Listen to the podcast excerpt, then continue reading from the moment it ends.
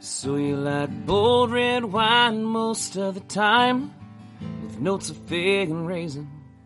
You like a cold brew and pitching horseshoes as the sun is fading.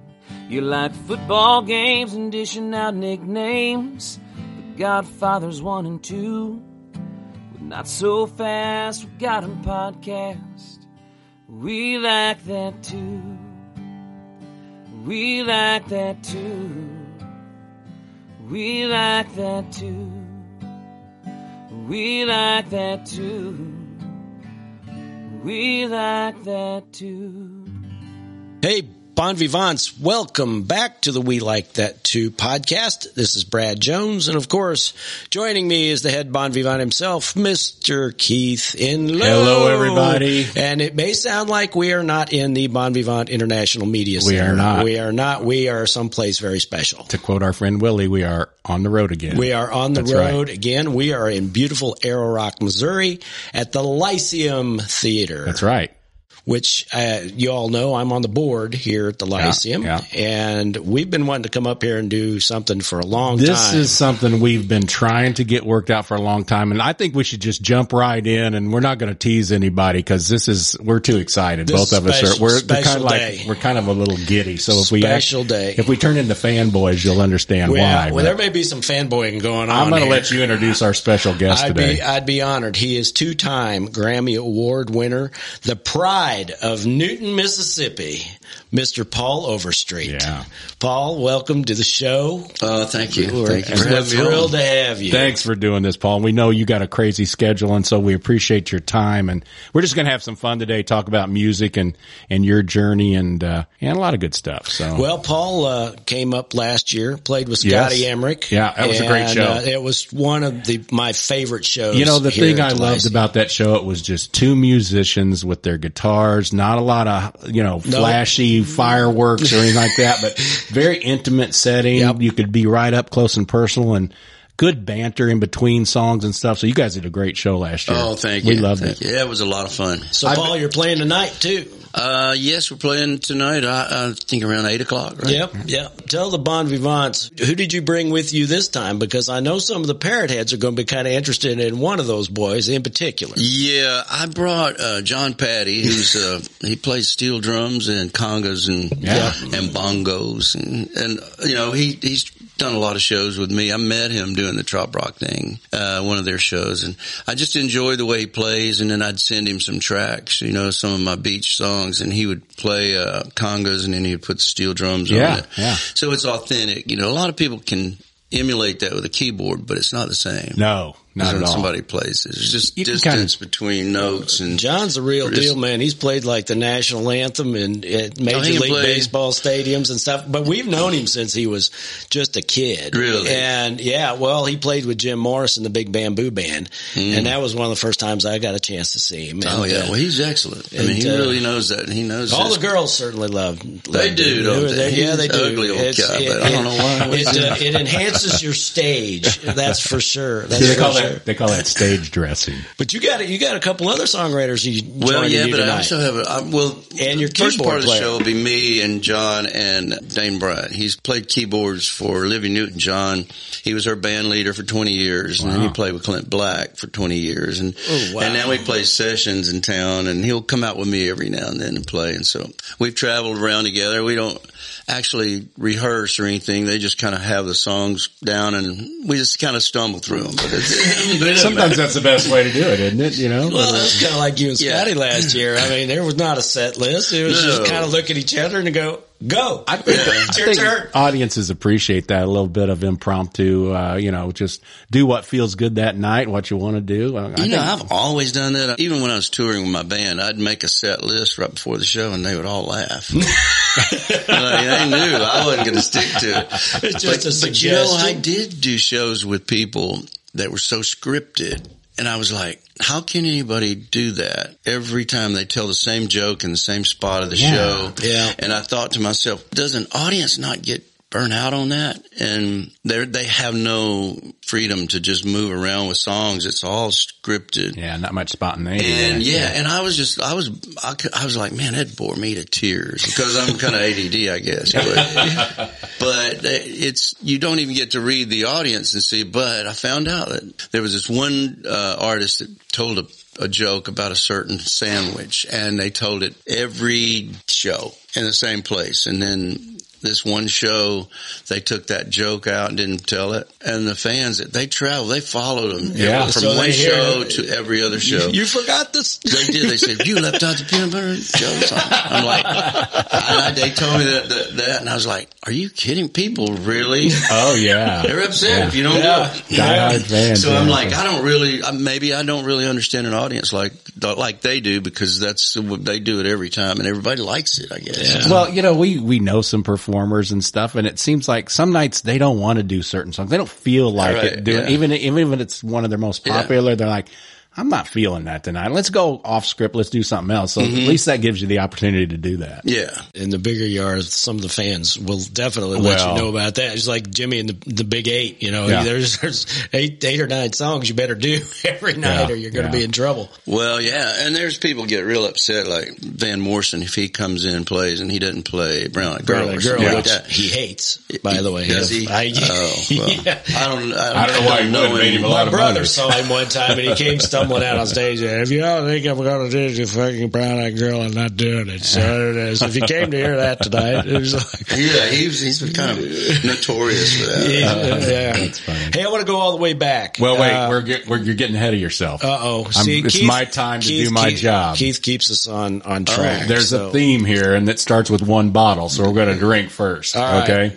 So the reason we chose this wine is when we saw you and Scotty last year, Paul, you were drinking some wine on stage and it was a bottle of Prisoner. Now we thought you had chosen it. You just informed us that you hadn't, but we thought if you liked it, we'll try this one. Prisoner is an Orin Swift wine.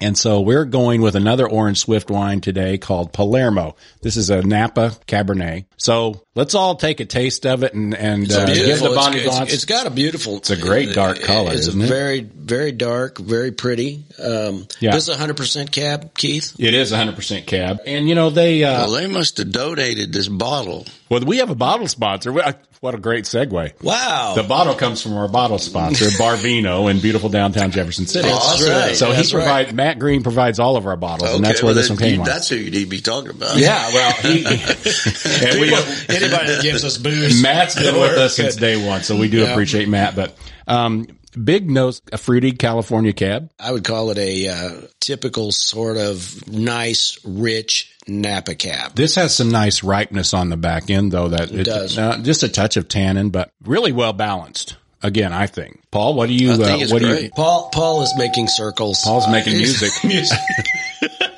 okay, in 77 episodes, no one's done that yet. So That's congratulations for your musical talents, uh, Mr. Overstreet. Thank you. So this is out of Napa, 2021. Uh, I'm sorry, this is a 2019. You know, in 20 and 21, they battled some of those wildfire issues. I was Yes. there. Yeah. I was there in Napa, and it was ashes falling on our table at lunch, and it's like Wow. covering the table, like. And Well, it's, and it, was affected dark the grape and harvest smoky. too. Yeah. And I've, from what I've heard from some of the better winemakers there, they really didn't get a good harvest. Some people harvested early, but it was just didn't.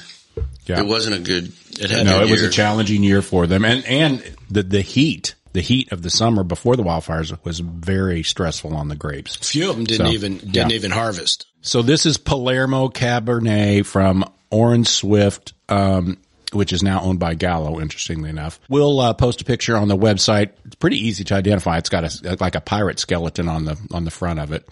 Pretty interesting. Um, Fifteen point four percent alcohol by volume, and this one's about a sixty dollar bottle of wine. So This is one of our more expensive ones. Yeah, it's, we it's try a to stay modest, end. but it's- it's good. It's but- worth it. But Yeah. occasionally you need to go out and treat yourself. treat yourself. That's right. So That's right. Thank you to Matt, beautiful downtown Jefferson City, Barvino, all your wine and beverage For all needs. your wine and beverage needs. All right, back to the show. Paul, when you left Newton, Mississippi, as your bio says, you kind of, uh, Well, actually, no? let me. Uh, I was born in Newton. You were born in Newton. Newton, Mississippi, and I was delivered by Dr. Todd. And I, and I, I didn't stay there long. We moved down south to the coast uh, when I was maybe three years old. Yeah. So when I went back, I played uh, a show at a, at a bank, and almost everybody there was delivered by Dr. Todd.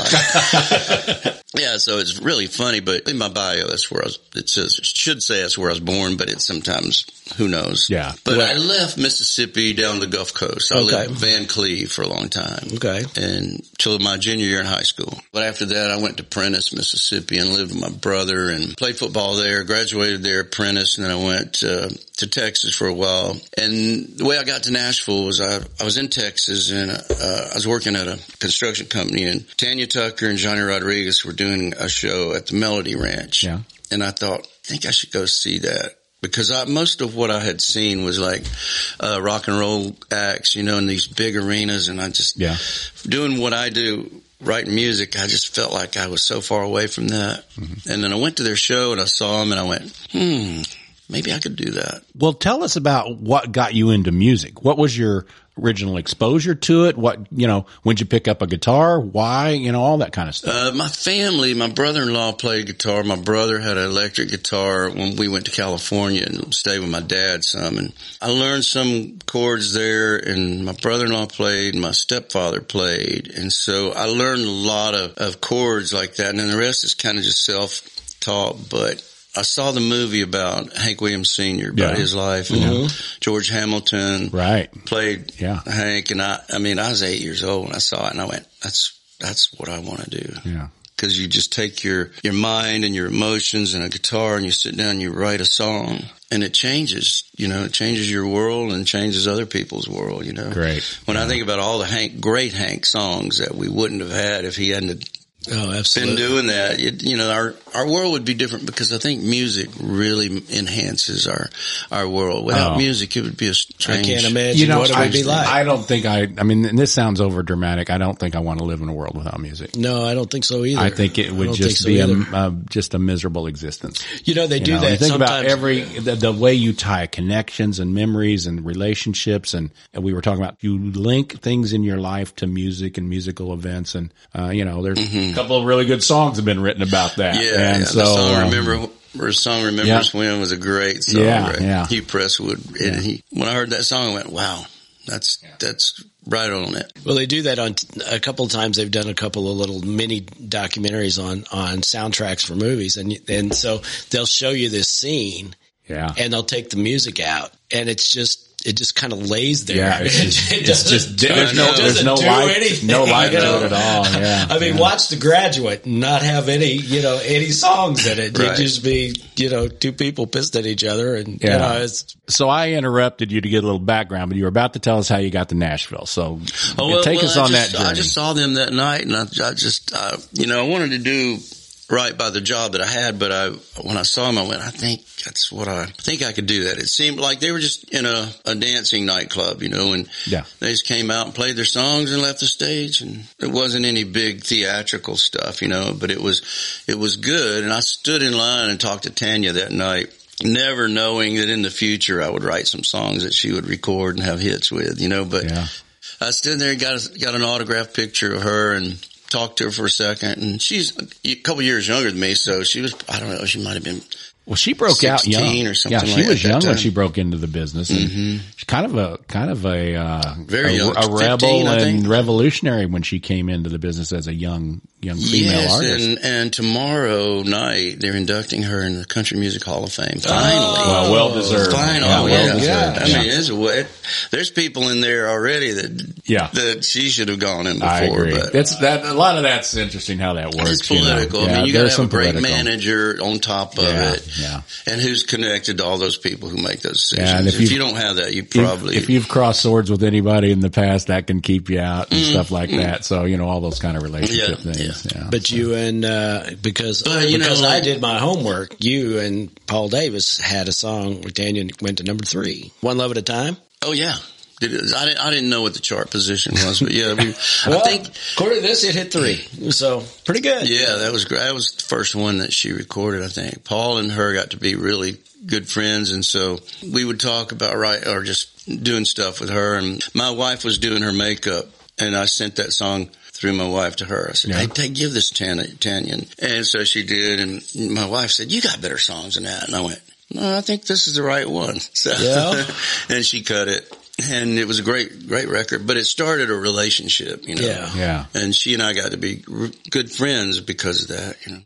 So when you got to when you got to Nashville, tell us a little bit about SKO. When you got there, how long were you there before you got together with them? And 1981, you had this is pretty amazing. The first big hit you had was with George Jones. I mean, Yeah. that's that's kind of going to the top of the mountain pretty quick there, Paul. Yeah. well, you know, that, I mean, gosh, there's so many reasons in how things happen. Um, Especially in Nashville. well, I was writing at the time. I was writing for the Oak Ridge Boys, Right. but I was down in Mississippi, sitting at my brother's house, and uh, just walked into his uh, living room, and uh, I sat down on the couch, and his son came in there and sat down and fell asleep beside me, and the dog came in and laid on the floor and, and fell asleep. And, and it's a town where I used to know where everything was and all the parties, but I'd been gone so long. I was bored, you know, I just didn't have anything to do. I didn't know where anybody was, and all my friends were kind of gone out of out of the town at that point. And I was sitting there and I just saw this image, you know, the same old me, the lyric. I just kind of saw the image and I just wrote basically about what I saw.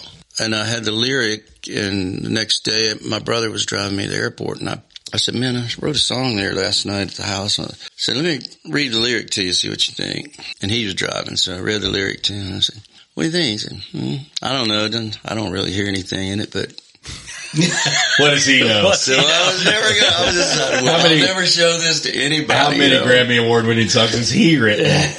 well, yeah, yeah, that's, but I mean, if, and this is what I learned later on when you read a lyric, it's not the same as when you play it. oh yeah, yeah.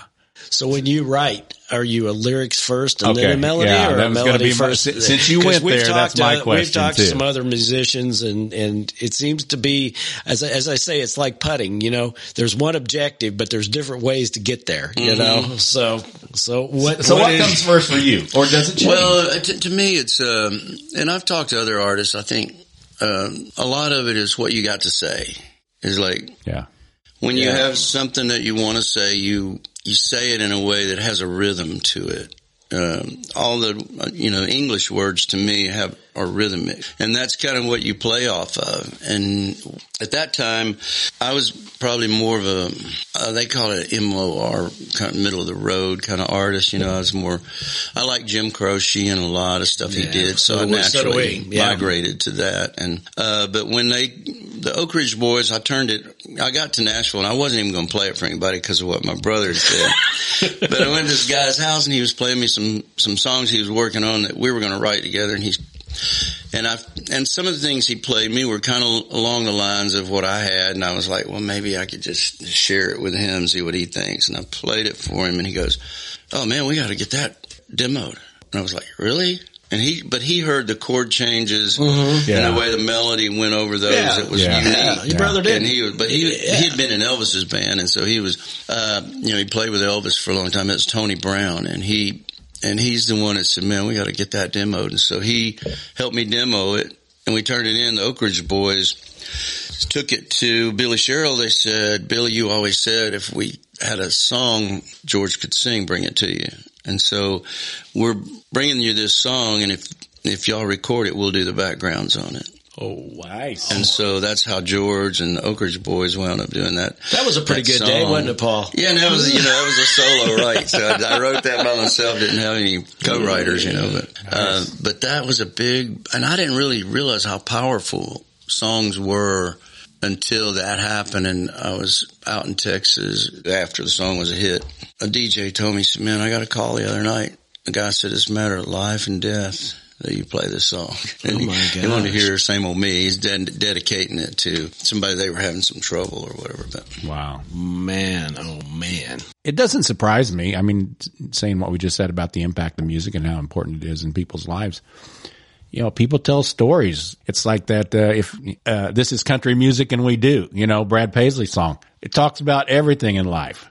You know, it, we- that's how we communicate sometimes because we can't find the words ourselves. Mm-hmm. So, uh, I know songs used to move me a lot. You know, Yeah. when I, it was the emotional part that I felt. You know, it wasn't.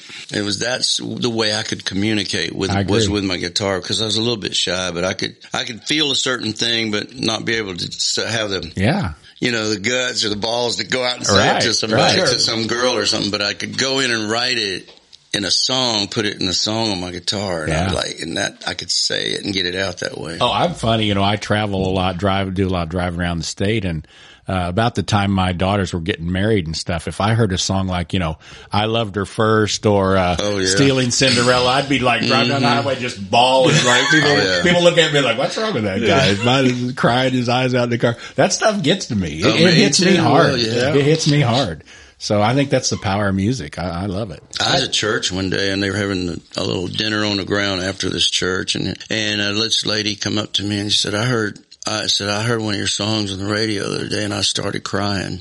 And I was thinking, she said, I actually had to pull over. I was crying. I was like, well, I was thinking it had to be like, maybe same old me or is like some, you know, something with a lot of emotion. She goes, it was daddy's come around to mama's way of thinking, which is an up tempo song. And I'm like, why would you stop? Why would that make you cry? Well, just so you know, our our good friend and the person that does the intro music for us, the uh, the official "We Like That Too" uh, podcast jingle at the beginning, he plays in Jeff City. He's got one of the greatest vocals you've ever heard. His name's David Baker.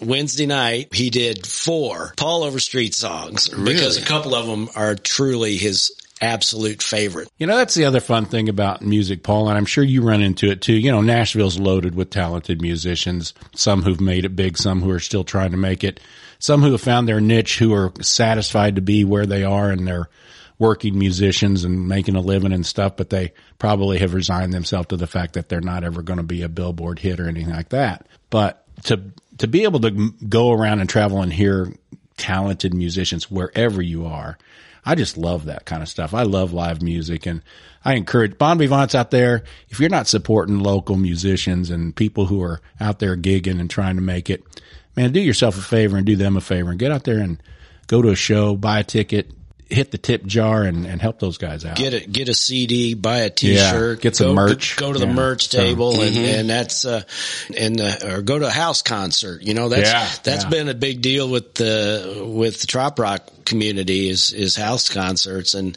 performers love them. I mean, it's it's just kind of one of those really unique kind of deals where you can look them. You know, you're this close, and you're watching somebody crying to your song, and they're like, you know, you can't Or get- laughing. or laughing Yeah. or, Or singing along. or, Or laughing singing, at or you. and singing along. You know, I've heard I've heard her say when they're- somebody's singing along to your song, man, that's rewarding. Do you remember know? the first time you maybe went to a gig and you're looking and, and the people are mouthing words to your song? I mean, that's that's Oh, yeah. powerful. Yeah, like uh, like Texas. A lot of times they Texas is, is really good at supporting their artist. Yeah. And I played with Roger Creager out there one time at Gruene Hall, and all these college kids are there because he kind of um, built his audience, you know, with with the college kids when he was in college and everything. So they all Yeah. follow him and. It was his birthday party, and I sang "When You Say Nothing at All," and everybody sang all the words with me. All I had to do was get started. We're gonna start. And- we're gonna we're gonna talk about that one in yeah, a we, minute. we actually need to talk about some of that stuff right now. Let's Yeah. so so Bon Vivants. Let's uh, Brad, you've got the list. I've got one in front of me, but let's talk about some of the songs that Paul has written. You're, you're the best kept secret out there because people don't know who write these songs. I know, You know. I know. Uh, when you say nothing at all, of the list of my, that I look at, and I like a lot of them, that probably is the one that hits home to me the most. It's just, it's been covered by a lot of people. I know Keith Whitley made it a, a hit, but I'm probably more familiar with the Alison Krauss version because she did very well with it also. She did. And, uh, so, you know, both are great, uh, but And then Ronan Keating, yeah. Ronan Keating yeah. did it too. he did but- it in but- the in the movie Notting Hill. Yeah. And yeah. now he did his own thing with it. It's just amazing I how know. different people can take the same song and have a different im- Put their own impact spin on it. Yeah. So great song. But that song, that song just reaches into your soul, man. It just, you know, some songs, they just do that and you just hear it. And it's one of those songs. Well, last year, I'll just tell you, when you did it last year, I looked over and we're all just kind of a Yeah, mess. I yeah. mean, it was just, you know, we did have fun with all the fun songs with you and Scotty and stuff. And then you pulled that one out and probably it'll happen again tonight. So, oh, uh, well, Brad, you're right though. It's one of those songs with a universal message that everybody can connect to on some level. I wish, I bet you wish you got a royalty every time it was played at, at a wedding for a first dance number because I hear it a lot. Yeah. A lot from the of weddings. DJ at the first you know, the first bride and groom dance of the night is when you say nothing at all. Yeah, great song. I wanted Great to song. ask you too, because you've collaborated with some amazing, the folks that you've collaborated with. Uh, Don Schlitz was supposed to play here and COVID hit. I was so Oh. bummed out. I was like, oh, I want to hear him so Man, bad. he's got a lot of great songs he can play. Well, how, how did, uh, how did you and Don, Don hook up? Uh, well, Don and I, you know, the SKO thing, y'all mentioned that I was earlier. going to Yeah, ask you we- we got to the SKO sidetracked. thing. Yeah. And I'll kind of go through that with you, but we started, uh, I started writing at a publishing company called Writers Group and Tom Schuyler was writing there. And I'd known Tom through Deb Dave, which was Eddie Rabbitt's company and Jim Malloy started a company. So Deb Dave Briar Patch. So I wrote for both of them. They, back in the day, they'd given me $25 a week each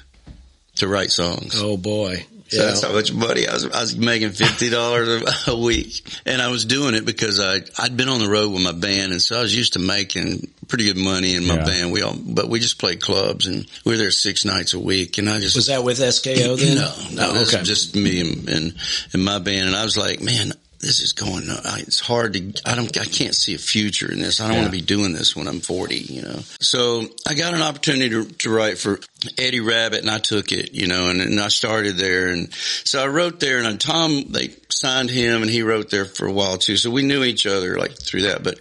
Then we both went to this company called Writers Group. Bill Gaither was one of the investors. Oh, yeah. there. And um, so they had several investors like that that came together and pooled this money to sign us. And so we'd play the Bluebird every now and then, but we would just all play together. But we started talking, hey, if we're going to do this, why don't we learn each other's songs? Yeah. I mean, we did it several times and didn't really know each other's songs. We'd just go up there and play and, and kind of like in the round. And then so we decided, um, yeah, let's do that. So we started singing harmony and it got to be a thing and people go, you guys, y'all, y'all need to form a band. You know, we're like, we're three chiefs, we're three writers. We don't need to form a band.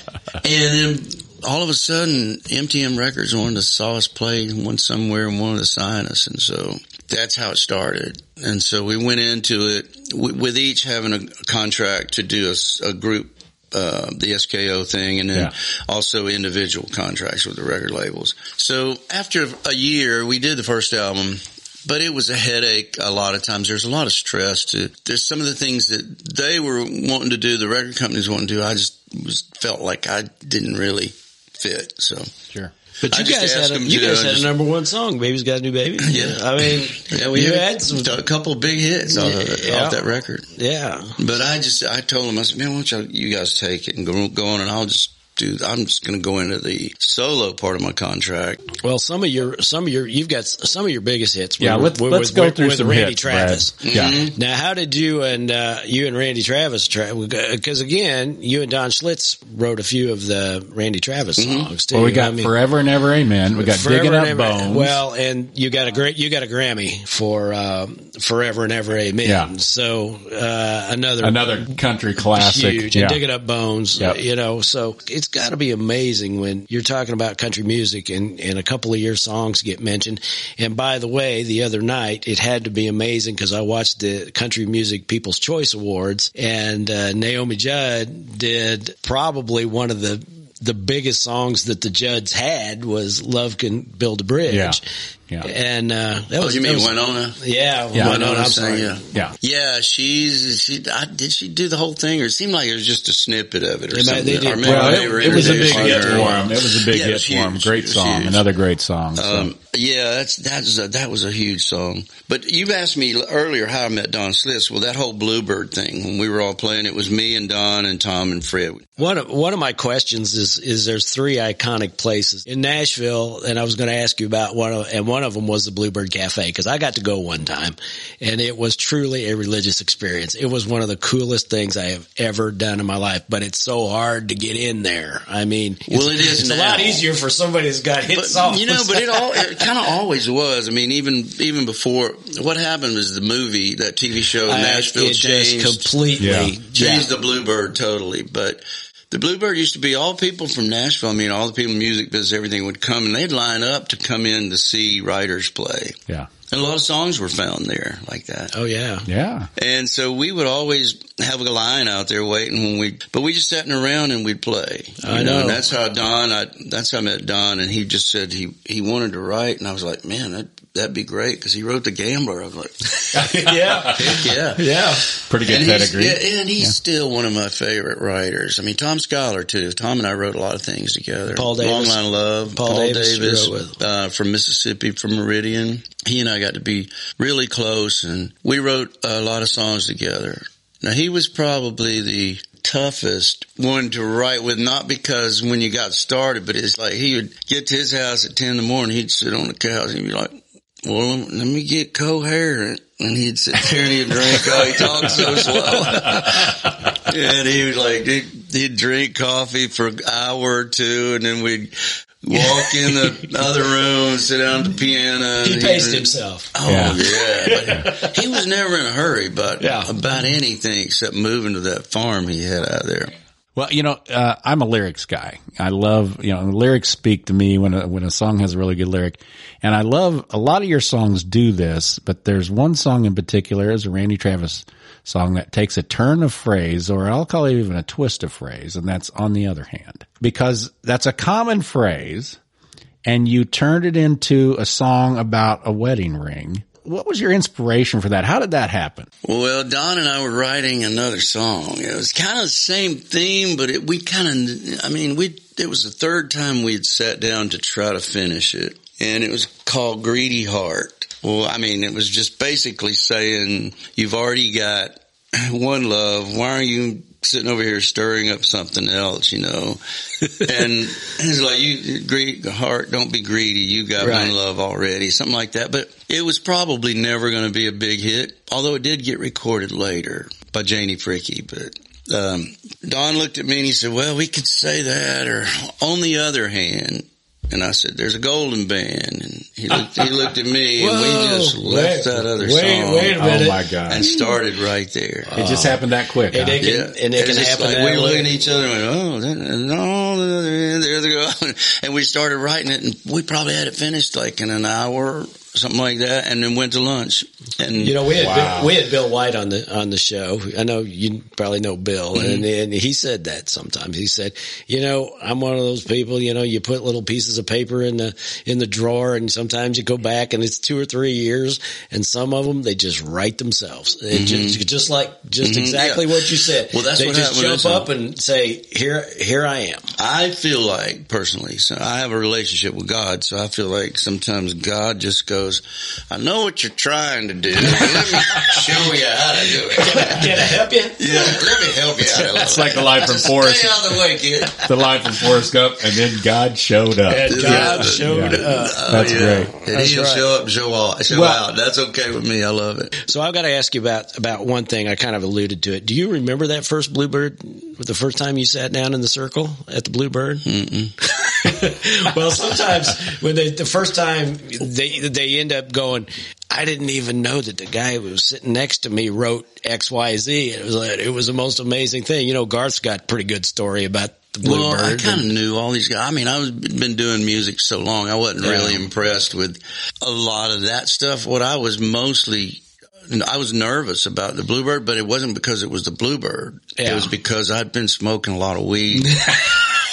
In the past, and I was, and I had dreams, and that I couldn't remember the words of "Proud Mary." lyrics? I was like, Oh, I had a dream once. I could- forgot the words of "Proud Mary." I'm on stage, and I was like, "It's because I'm smoking weed. I gotta quit." And so I did. I quit. I quit smoking, but They call I that the hadn't had actor's it- I nightmare, hadn't I played much yeah. live after that. So But just- you will admit it doesn't get any more intimate. And if you screw up, man, Everybody on the planet's going to know it at the I Bluebird know, and I don't know how Willie Nelson does it. I mean, I couldn't go. I, if I went on stage stoned, that would be. It'd be a But what is it? sleeper. Toby Keith that does "I'll Never Smoke Weed with Willie." Yeah, yeah, that's a Scotty- yeah, Scotty hilarious, hilarious song. That's yeah. By the way, Roger Creager opened for Willie when we saw him down at Lake of the Ozarks last year. Oh, really? And uh, yeah, he did Golf Course Days. Golf Course Days was uh, just absolutely one of my favorite songs on the planet. Did planet. he do Everclear? Mm, yep. Yeah, I did. He Roger and I wrote a really, really good song together. I, he plays it sometimes. Yeah, it's called "I Loved You." that was a thrill. It's a So- really We, uh, we, we song. talk about all this great music. You know, there's a place that our bon vivants can get music very easily, Brad. I think I know where it is. Keith. Do you think it is? I What- think it, it might your be. Your. I bet it's your local library. It is your local library. You know, our local library, Missouri River Regional Library, has an app called Hoopla. Hoopla. You download this app and through your library card, Paul, you may not know this, through your library card, you can download music, check out music, albums, that kind of thing, stream live concerts. And so Bon Vivants, if you're looking for places to go and download and listen to music like Paul's, check out your local library. Ours is the Missouri River Regional Library, and we appreciate them being a sponsor of the show. And check out the Hoopla app. All right.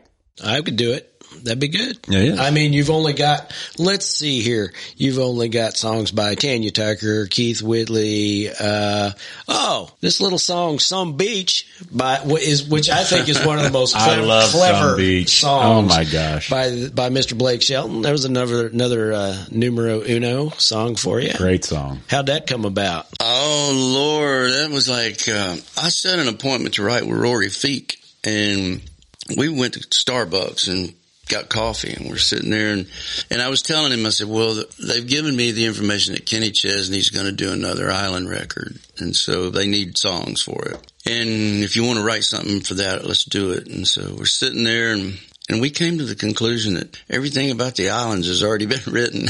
I mean, we were like, well, it kind of is. It feels that way. And then Rory goes, well, what about some beach somewhere? And, and, and then we start talking about, yeah, it's like that thing about you want to get away. Mm-hmm. And so we knew some be somewhere would be like a thing, but, um, I said, why don't we put a little space in there? So when you say some beach, Some beach is you don't know what's coming next. It's Some a, beach. it's a double entendre. And he goes, yeah, I don't that's know. great. And he said, we probably better not do it and do it like that. I that's said, I think we have to now. No, I Yeah. think it's great. And it was, I think it, you know, some kids were getting in trouble that sing it in school, you know, and teacher, but they didn't know it. Teachers didn't know it was a song. You know? ah, They need to get out more. I was gonna say that Teachers seems, need to get that out. seems a little tight to me, but uh, yeah, especially but, what we do you know, now. that's really how that started. Well, the other one, the other one, because we went and saw him, uh, Kenny Chesney, you know, uh, one of the highlights of his whole concert is she thinks my tractor's sexy. I mean, Yeah. everybody went absolutely Yeah. bonkers when he, when he goes into that song. Yeah, I think Yeah. he closes his show with it. Yeah, it still, was, I think he's still doing that. it but was amazing. Yeah, well, that- that's you know that's heart of America. Speaking to the heart of America, that's that touches a lot of people right where they live. So another one of those songs that if you can get that universal connection, you know you're going to hit something. So uh, that's great. The other place I wanted to ask him about though, Keith, because Brenda and I, when we took a tour, it's still on my bucket list to go to an actual show there. I haven't been to a show there. The Ryman Theater. hmm You played the Ryman? Now I know you had to have remembered the first time that you played the Ryman Theater. Yeah, yeah, I've played it uh, several times. I'm sure And, you uh, One of them was for y'all know Dollar General Store. Yeah. Sure. Yeah. Oh, yeah, we got one about on every block. Yeah. here. Yeah, I got called to come down there and play it for it was a fa- family event when the older gentleman was uh, getting he's retiring and his son was kind of taking over and his son wanted me to sing "See My Father and Me" for him and Oh, so I, I did it on the stage and and then shortly after that he invited me to lunch and I went to lunch with him. He goes, "No, you came to sing that song for us. What can I do for you?" And I was like, "I didn't know. I was like, I wasn't sure what to." What to say? And then they did the 50, uh, hits, 50 something country hits or something. I, I had to sing two songs on there one night and I was a little nervous about it because right before I went on, I was like, you know what? I don't know if I remember the words on the other hand. and it was like one of those things like you've sung this a million times and your brain starts doing all these little tricks to you, messing with you. Like, Yeah. Yeah. you know, you don't really know those words. Yes, I, No, you don't. Yes, I do. Well, Paul, we could go on and on about your hits. We just appreciate so much the time you've taken with us this morning. We're gonna we're gonna transition to the third part of the show. Oh yes, the most heralded part of the We Like That Too podcast.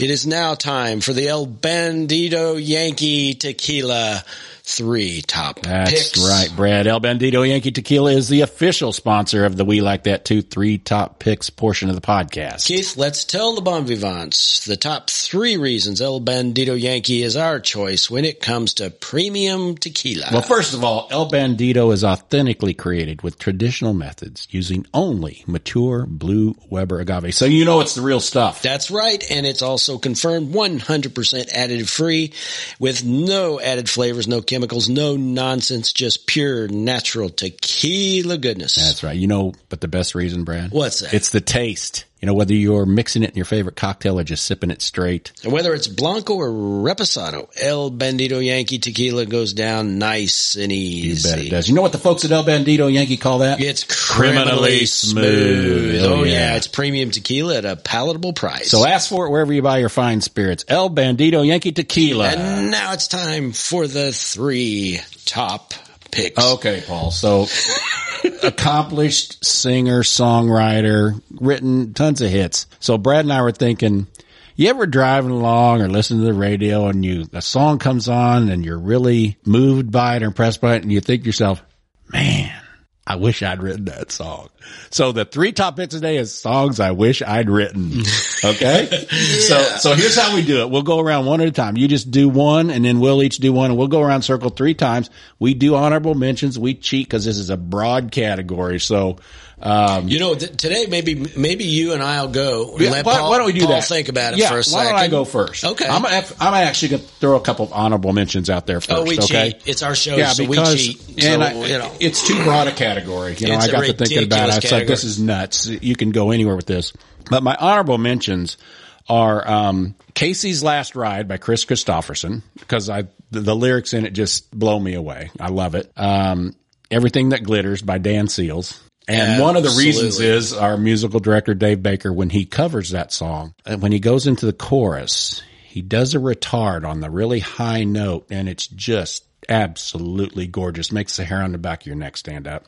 And anything by John Prine. I'm a huge John Prine fan again because of the lyrics and stuff like he's a, he's a poet. He's an American poet. Uh, gone too soon. But, uh, so those are my three and one more. And we don't do religion on this show, but I wish I'd written Amazing Grace. I think Amazing Grace is just a phenomenal hymn and just one of those that you talk about message and everything that's pretty much says it all. Oh, so yeah. Amazing Yeah. Grace is a pretty good song. Pretty good song. song. It's kind of it's held up. Yeah. it Yeah, it's- definitely it's held withstood up. the test of time. That's it for has, sure. It Yeah. has indeed. So those are my honorable mentions. I'll start there. I didn't know where to go on this thing. know. You know what?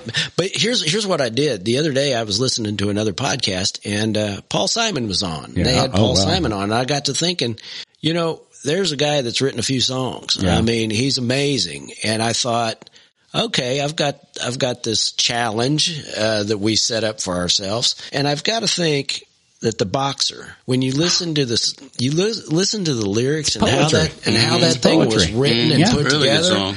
Yeah. And I'm like, man, so that was 1969. Of course, uh, let's see, were there were there any bad songs on the Bridge Over Troubled Water uh, No. album? I don't I was going to say so. we could have done a category of three top Paul Simon songs we wish we'd written. just about, yeah, just about. That's a good one. So Yeah, I you thought do uh, that's that's kind of one that, that Yeah, I thought about. it's a great song. Um, you know, I've, I've got my suck up one, which is when you say nothing Well, at all. we- we talked I mean, that. that's honestly, Yeah, it's no, honestly right, right in there of, Yeah. of songs that you just wish. Oh man, I I, would. I would love to have, I would love to have written that song.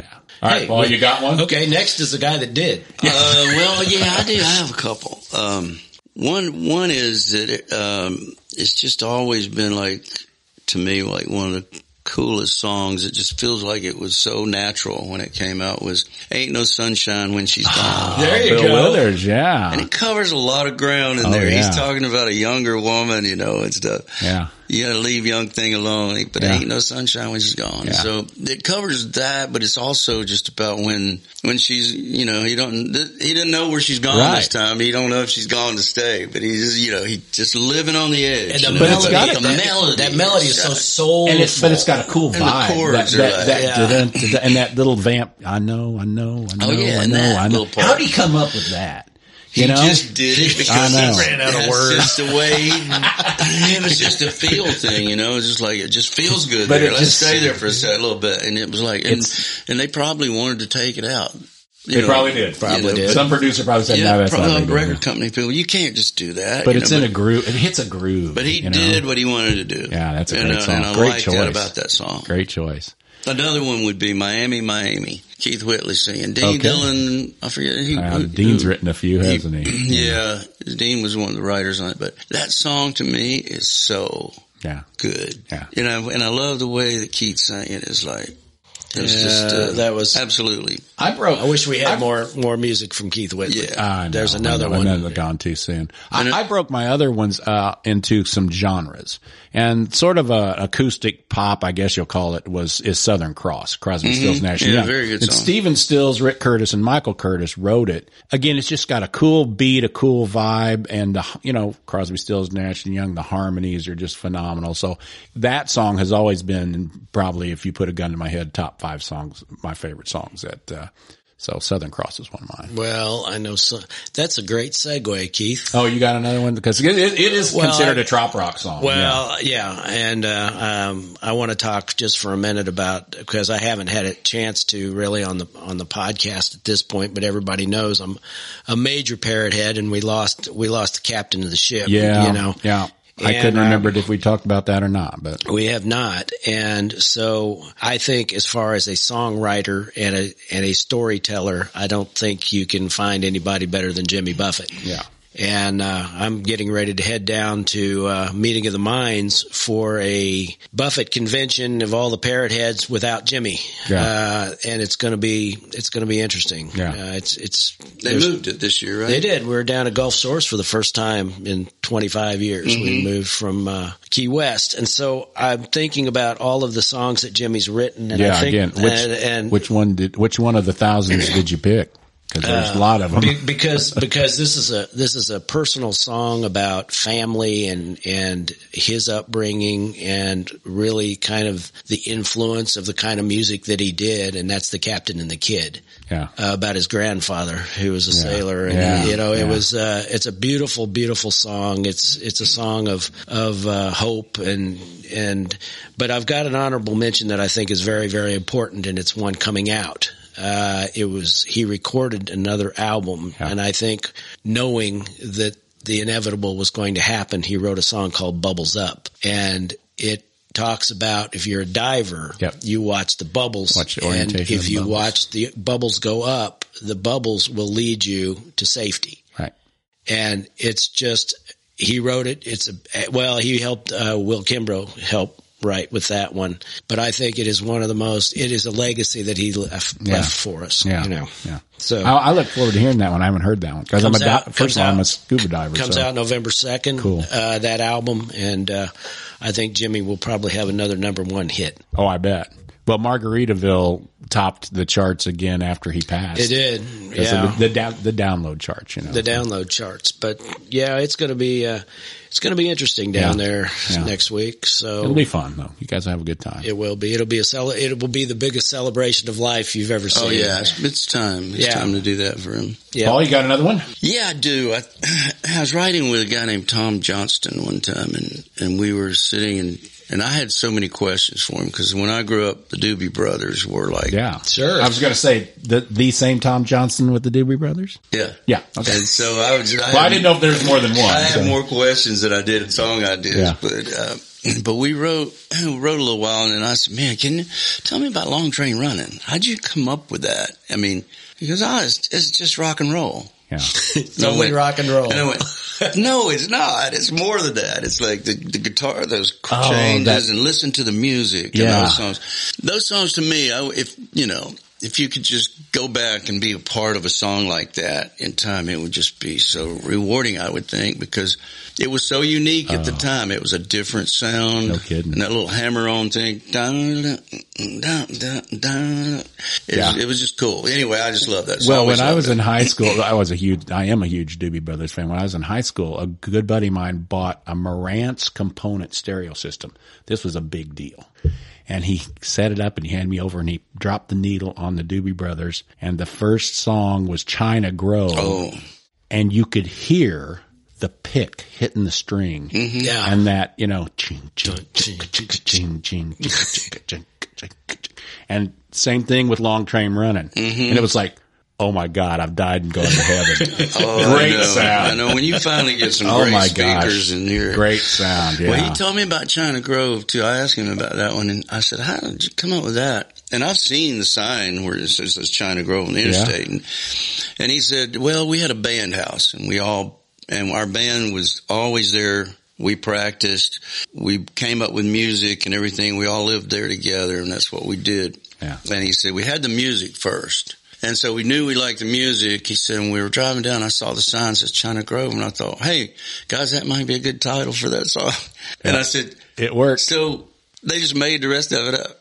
And I was like, that's hilarious. Well, it is kind of a strange They didn't little really know anything story and the lyric, just you know, liked if you think name, so about does it. sound- The sheriff and his buddies with their samurai swords. Lord. Where'd that come from? I know, You right? So they, but I, I just love the fact that when you're a songwriter, you just make stuff up. It doesn't have to be true or you didn't have to live it. Just, You know, that's funny. And growing up, I'm sure you had the same experience. Your your parents sometimes would hear lyrics to like rock and roll songs and they're like, "What's that mean?" I don't know. It doesn't have to mean anything. No. you know, it Can It be a riddle. It doesn't have to mean anything. It means whatever you want it to mean. well, Don McLean, I mean, he did Yeah. Bye Bye American Pie. I mean, it's everybody. I How many like- interpretations of it that felt were like there? a riddle to me. Yeah. So I, for a while, I wrote a lot of riddle songs. Yeah. And when I got to Nashville, they go, nobody understood what I was saying. Well, doesn't that remind you of uh, one of our other special guests that we had? We had Beeb Birtles on. Uh, that was one of the founders of Little River Band, and we said, "So what happened? How did you name that?" He said, "Well, we were driving down, and there was a turnoff of Little River, and we had Yeah. to come up with a name for the band, and so we decided, So, how about We'll Little River? Little River the Little Band. River Band. That's about how it happened. So- That's exactly right. well, well, my next selection is in the. So we did the pop kind of pop acoustic. My next one is rock, although the song itself is not rock. But I, uh, Brad and I diverge uh, opinions on this. I'm a Pink Floyd fan, and I I wish I had written the song "Wish You Were Here." It is acoustic in nature, but again, the the lyric. And some of the lyrics are kind of like, what's that mean? I, you know, but it's, it has a message. And, uh, Roger Waters wrote that song, um, uh, original member of Pink Floyd. And so that would be on my list. Wish you were here. Is that one Pink Floyd song that you can tolerate? Yeah, I like that Yeah, one. yeah. Yeah, that one. It's pretty, mil- it's pretty uh, mainstream. Some of them are weird. I get it, but yeah, that one's pretty mainstream. Well, this one is about as mainstream as it gets, and I've talked about it on the show before. And you probably know the songwriter very, very well. But I uh, came out in 1988 in the the self-named uh, album Garth Brooks, and that's Yeah. the dance. Oh yeah. I just think it's one of the prettiest, most perfect songs ever written. Uh, Tony Arata wrote Mm-hmm. Yeah, it. yeah. Probably a friend of yours. I know him. Yeah. yeah, We're not close, but I mean, again, I I, think. I think that's a Bluebird uh, story, isn't it? That Garth heard him do that at the Bluebird so, yeah. and said, "Oh my, I've got to do that song." Yeah. yeah, and I just think I think the message and No, everything message in is it phenomenal. is Well, you talk about universal messages. Who in their life doesn't have things that they can look back on and say, I made a choice. I did something. Right. And you know, maybe there are regrets, but if I hadn't done it a certain way, I would have been less of a person and had Right. less experience. But at least I did, you know, I- I, did something. I You know, I, I, I just think I did the dance. Yeah, yeah. yeah. It's Well, I just- just heard, I heard that one fan came up to um, Garth or some at some point and said, why did I have to miss the dance? In the song it says, but, but I'd have had to miss the uh, dance. oh, Oh, I didn't get, oh, I didn't get You it. didn't get it. Ida had to miss the Ida, the girl. See, they Yeah. were thinking it's- it was a girl. Yeah. Ida, Okay. but Ida had to miss the dance. That's funny. Yeah. It's funnier now that you It is get now. Yeah, I get it now. We'll edit that together so we get a laugh just- quicker. It was just a joke. Slow on the uptake because you know how many people I'm sure go up to him and say, you know, that change, that Yeah. song changed my life, Yeah. you know, and that sort of thing. Yeah. That's a different response. Well, my Got last guys my last one is in the country genre, and it's this is a selfish reason. Uh, it's it's. I wish I had written "God Bless the USA" by Lee Greenwood Oh wow. because it you gets get- played because you get you get a- tons of royalties 'cause you off get a of it. check every month exactly, yeah. and uh, and it's it's patriotic. I mean, I like I do like the message behind it, and you know to have that that song identified with you know. Fourth of July and and patriotic stuff. I just think, man, that'd be pretty cool to have written that song. Yep. So. Got to see Lee Yeah. do it a couple Yeah, times. yeah, I have too. I Yeah. did in, in Washington He still does a time. good job with it too. He sure does. Yeah, he sure does. You got any more? Paul? I think I've told y'all everything I know. All All right. right. Well, all right. Well, you had good ones. Yeah, He played the game Yeah, well. thanks for playing the game. For a rookie, Thanks he, for play- playing the he game. played the Yeah, game so- pretty well. And Paul, thanks again for taking You're time. welcome. I mean, uh, I hope you've had fun. Brad, we, Keith, we- nice to be with you We certainly have, and uh, we wish you all the best. We'll post everything. We'll put you up on the podcast webpage and stuff like that. Keep us informed on just- what's going on. Just tell people they can find our music Sure. at pauloverstreet.com yeah, we'll and we'll post links and all that stuff on our website. And uh, if you if you feel to reciprocate, you can do that too. And when the show comes out, we'll let you know and and when the episode's available. So Bon Vivants, thanks for joining us. Paul, thanks for joining us. This And has been a dandy Been a and, great and, a, and a thrill. And guess what? I get to come see him tonight. there you go. So, So, that's going to and be well, great. thank you guys. break a leg and me. have a great show Okay. tonight. Yeah. You bet. All right, Dr. Jones. Cheers. We Like That Too is produced as a labor of love for the enjoyment of bon vivants everywhere. To get information about our bottles and links to our guests, go to our website, welikethatpodcast.com. Tune in to new episodes by subscribing on Apple, Spotify, and other popular streaming apps. Please remember to rate, review, and share. And be sure to follow us on Instagram and Facebook at We Like That Podcast. So everybody, hey, remember the numbers. One bottle, two good friends, and three top picks because We like that too. We like that too. We like that too. We like that too. We like that too.